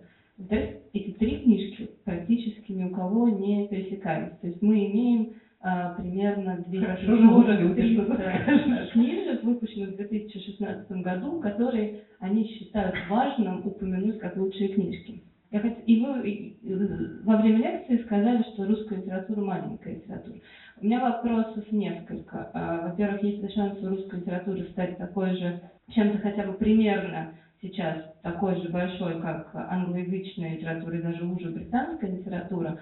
И вот еще я настолько просто возбудилась от этих списков, что решила попробовать сделать то же самое э, на нашем примере. И вчера два часа потратила на работу с составлением 80 российских писателей, у которых я бы спросила то же самое. В общем, 80 насчитать? а, я, я, я с, э, сжульничала, я включила 10 или 15 поэтов. А, но ровно 80 и уже последние 5 еле набирались. Но, но это 80 действительно известных очень имен. Я просмотрела все премии просто в списке и выбрала. А, И я думаю, что у нас получится их опросить. Но вот э, и второй вопрос. Как вы думаете, сколько будет повторений в этом списке? То есть возможно ли, что вот эти сейчас 80 российских писателей выкатят такой же список, практически не повторяясь, не называя Ну? Юля, ну зачем же задавать вопрос, ответ на который вы знаете сами? Я поэтому на второй вопрос отвечать не буду, потому что нет, ну, конечно, нельзя ничего подобного себе представить. А, наша литература, правда, очень маленькая. Нет, она никогда не будет похожа по размеру на англоязычную литературу. И у этого есть абсолютно объективная причина. Нас просто гораздо меньше. Ну, то есть э, ничего нельзя с этим поделать. Нас очень мало. Нас 140 миллионов, что одной- когда вот произносишь эту цифру абстрактно, кажется, что это очень много, но э, людей, которые говорят, пишут и читают на английском, больше на порядок. То есть это, я думаю, что больше миллиарда людей, которые чи- читают по-английски а, и пишут по-английски. Потому что мы помним про э, Англию, Америку, Канаду, Австралию, Новую Зеландию, Южную Африку, и не только Южную Африку. Но мы забываем, например, про Индию, которая... Думаю, что в районе трех миллиардов. Ну, я думаю, что читают, читают как на своем, на родном языке. Понятно, что так-то по-английски читают еще больше людей, но пишут и читают, и являются потребителями, англо- активными потребителями англоязычной литературы просто на порядок больше людей. Это значит, что рынок на порядок больше, это значит, что количество как-то денег, имен и всего прочего тоже радикально больше. Поэтому э, наша русская современная литература, она просто действительно, она, э, но она даже на самом деле не вполне пропорциональна размеру нашей страны. То есть, в принципе, она даже для этой страны, она чуть-чуть маловата. Потому что вот моя любимая цифра, которой я всегда всех пугаю, американский рынок, то есть в Америке живет в два раза больше народа, чем в России, ну чуть больше, чем в два раза. А американский книжный рынок в количестве проданных экземпляров больше российского в 10 раз. И вот это, помните, нам вот все, кто постарше, моего, возраста и старше, мы все помнят, что тупые америкосы, которые ничего не читают, вот они такие глупые, что только комиксы, ну вот, вот так. То есть э, понятно, что не все они читают Шекспира и Волсворта, например. Понятно, что они читают множество всякой фигни. Так ведь у нас же тоже читают множество всякой фигни совершенно очевидным образом. То есть русская литература очень тесная. А, Я думаю, что когда Юля составит этот прекрасный список, я с большим удовольствием на него посмотрю, я думаю, что пересекаться он будет процентов, ну, то есть там будет процентов 70 будет повторов, дублей. И э, нужно ли что-то с этим делать? Да, мне кажется, что что-то с этим делать нужно. И э, проблема русской литературы состоит в том, что в ней всегда было мало денег. То есть человек сидит и пишет роман много лет и получает за него 80 тысяч рублей издательского аванса, а, а потом еще, допустим, 15 тысяч рублей в год роялти в течение ближайших 3-5 лет, покуда ему книга продается. Очевидно, что на эти деньги жить нельзя. Тогда зачем человек это делает? Он это делает из двух соображений. Либо ради славы, ну, какой-то, какой-то, какого-то вот это вот ощущения собственной известности, успешности. Ну, понятно же, что одно в другое, там, деньги конвертируются в славу, слава конвертируется в деньги, ну, то есть должны быть, должны быть, должно быть что-то еще. И слава у нас тоже стала, у нас стало плохо со славой. Потому что раньше можно, то есть понятно, что обогатиться литературой никогда нельзя было, но можно было почувствовать себя знаменитым, можно было почувствовать себя востребованным, можно было почувствовать себя важным. Вот мне кажется, что мы с вами, как читатели, мы не можем повлиять на количество денег в издательском бизнесе, но мы можем повлиять на количество славы. Поэтому я, например, вечно пристаю ко всем людям и говорю, что если мы хотим, чтобы нам писали романы, мы должны каждому роману радоваться. А радоваться, это значит, мы должны про него рассказывать, мы должны про него говорить. И мы должны создавать вокруг книг вот эту вот атмосферу эмоций, атмосферу какого-то обсуждения, атмосферу движения, атмосферу энергии. Потому что без этого, а, и мы это наблюдали на протяжении последних многих лет, то есть талантливый человек, когда он взвешивает, чем ему заняться, он скорее пойдет реализовывать себя в ту область, где у него больше шансов получить, ну ладно, бог с ними с деньгами, но хоть какую-то известность, какое-то признание, какой-то фидбэк, какой-то отклик. И э, поэтому я считаю, что деньги это не к нам, это мы все-таки за это не отвечаем. Хотя, если, например, просто перестать скачивать пиратские копии, это уже так, уже немножко денег прибавится. Но э, даже, но, но вот слава, фидбэк, отклик, рецепция, это от нас зависит, это нужно делать. Я поэтому, ну, то есть все же вечно сидят в социальных сетях. Я говорю, что вы прочитали роман, расскажите другим. Даже если у вас там 30 подписчиков, пусть они про это узнают. Один из них пойдет купит роман и прочитает, и скажет вам спасибо, и расскажет еще 30 человек. То есть мне кажется, что вот только так с этим можно бороться, и как-то каждый по мере сил, мне кажется, должен в это вкладываться, потому что иначе нам перестанут писать. Я совершенно серьезно это говорю, что я вот занимаюсь тем, чем занимаюсь, ну, вот так вот, в режиме full time последние 16 лет, количество книг сокращается. Книг выходит в каждый, ну, то есть таких книг, о которых хочется говорить, их становится меньше. Есть объективное давление, потому что, ну, то есть понятно, что роману трудно состязаться с движущимися картинками, что кино, сериалы, всяческая медиа, интернет, конечно, они поджимают. Но еще и мы сами очень во многом не участвуем как-то в создании какой-то какой, -то, живой атмосферы вокруг чтения. Я, по-моему, на другой какой-то вопрос ответила. Нет, спасибо большое. Я вас еще потом спрошу совета, какое у меня условие поставить этим восьмидесятилетним, чтобы какие книжки они называли. Я с вами посоветуюсь, но потом. А, скажите, пожалуйста, а что нам читать на новогодних каникулах с того, что вышло недавно? Я вот считаю, что обязательно надо читать «Табу» Алексея Иванова. Это очень интересное чтение. Я вообще вот должна сказать, что как-то я ему внутренне сопротивлялась, мне не хотелось читать «Табу», потому что, господи, Петровская Россия, как я уже Россию молодую я уже читала, за что мне? Вот как-то есть вот это вот внутреннее сопротивление. Но Иванов такой писатель, что он как-то вот ты в него когда только увяз, все птички пропасть. То есть в какой-то момент внезапно обнаруживаешь, что ты вот уже на 400 странице из 700, и как-то вот совершенно не можешь перестать это читать. А, то есть это действительно прям вот отличное новогоднее увлекательное чтение. Мне кажется, и, поскольку он толстый, хорошо, когда есть несколько дней относительно свободных, когда ты можешь просто читать. Вот я прям очень советую и завидую тем, кто еще не. Ну и, конечно, всем надо читать «Маленькую жизнь» Хани Янгихары, про которую уже, по-моему, из утюгов передают. А, и вот это, кстати, тоже та история, когда возникает куча людей, которые говорят, нет, только про нее рассказывают, наверное, это фигня какая-то, читать не буду. Ну вот, можете попробовать довериться мне, почитайте, это очень мощная вещь. очень интересная, не, даже не строго вот в жанре литература-литературовна, а именно в качестве такого очень яркого, интересного, незабываемого эмоционального переживания. То есть вот, мне кажется, Табол для такого бесхитростного читательского удовольствия и Янагихара для сильных, ярких, острых переживаний как раз вот 1400 страниц на новогодние праздники Ну, две-три книжки, которые на вас лично повлияли. На меня повлияло бесконечное количество книг, Нет, ну, поэтому э, мне Чуть-чуть. Мне очень сложно про это говорить, э, потому что, правда, количество книжек, я вся из них состою, то есть я, они у меня где-то в метаболизме, то есть мне сложно сказать, а, что именно на меня повлияло. Но, наверное, вот если нужно назвать одну любимую книжку, такую книжку, с которой я живу всю жизнь, то это будет а, история моего современника Владимира Короленко. Это книжка действительно, с которой вот я живу, я себя с ней сверяю. Владимир Короленко, наверное, был не самый лучший писатель, в смысле его художественное творчество, все вот эти дети под- подземелья, они, наверное, так себе, честно скажем. Но вот эти, это его мемуары. Это длинные-длинные, неторопливые его мемуары. То есть он был, может, не самым лучшим писателем, но он был невероятно хорошим человеком. И это очень честные, очень чистые, очень прозрачные мемуары очень хорошего человека. И э, для меня вот это такой прекрасный метод какой-то психотерапии, который вот ты уходит, ты оказываешься, вот хочешь, кстати, кинофильм был быть Джоном Малковичем, да, есть зритель оказывается в голове у актера Джона Малковича.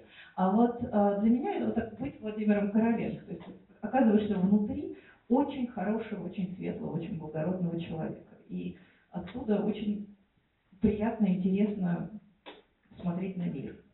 А, Так что это, наверное, какая-то такая одна... Ну, то есть, опять-таки, это очень большое приближение. На меня всегда влияют те книжки... Я вообще очень влюбчивая. Мульт, мультфильм «Влюбчивая ворона». То есть я все время пребываю во влюбленности в какой-нибудь в какой-нибудь текст. И вот тот, который прочитала последний, тот на меня прямо сейчас сильнее всего и повлиял. Ну вот если говорить о книгах, которые живут со мной всегда, то вот Короленко. А, что еще? Я вечно читаю записи и выписки Гаспарова. Это тоже такая книжка, книга моей жизни. Я в какой-то момент перестала их читать, потому что я их выучила наизусть. А, я, знаете, как опытный талмудист. Я на прокол. Проколоть булавочкой, я всегда знаю, что на следующей страничке, какой, через какую букву пройдет эта булавка. Это, ну, собственно, такой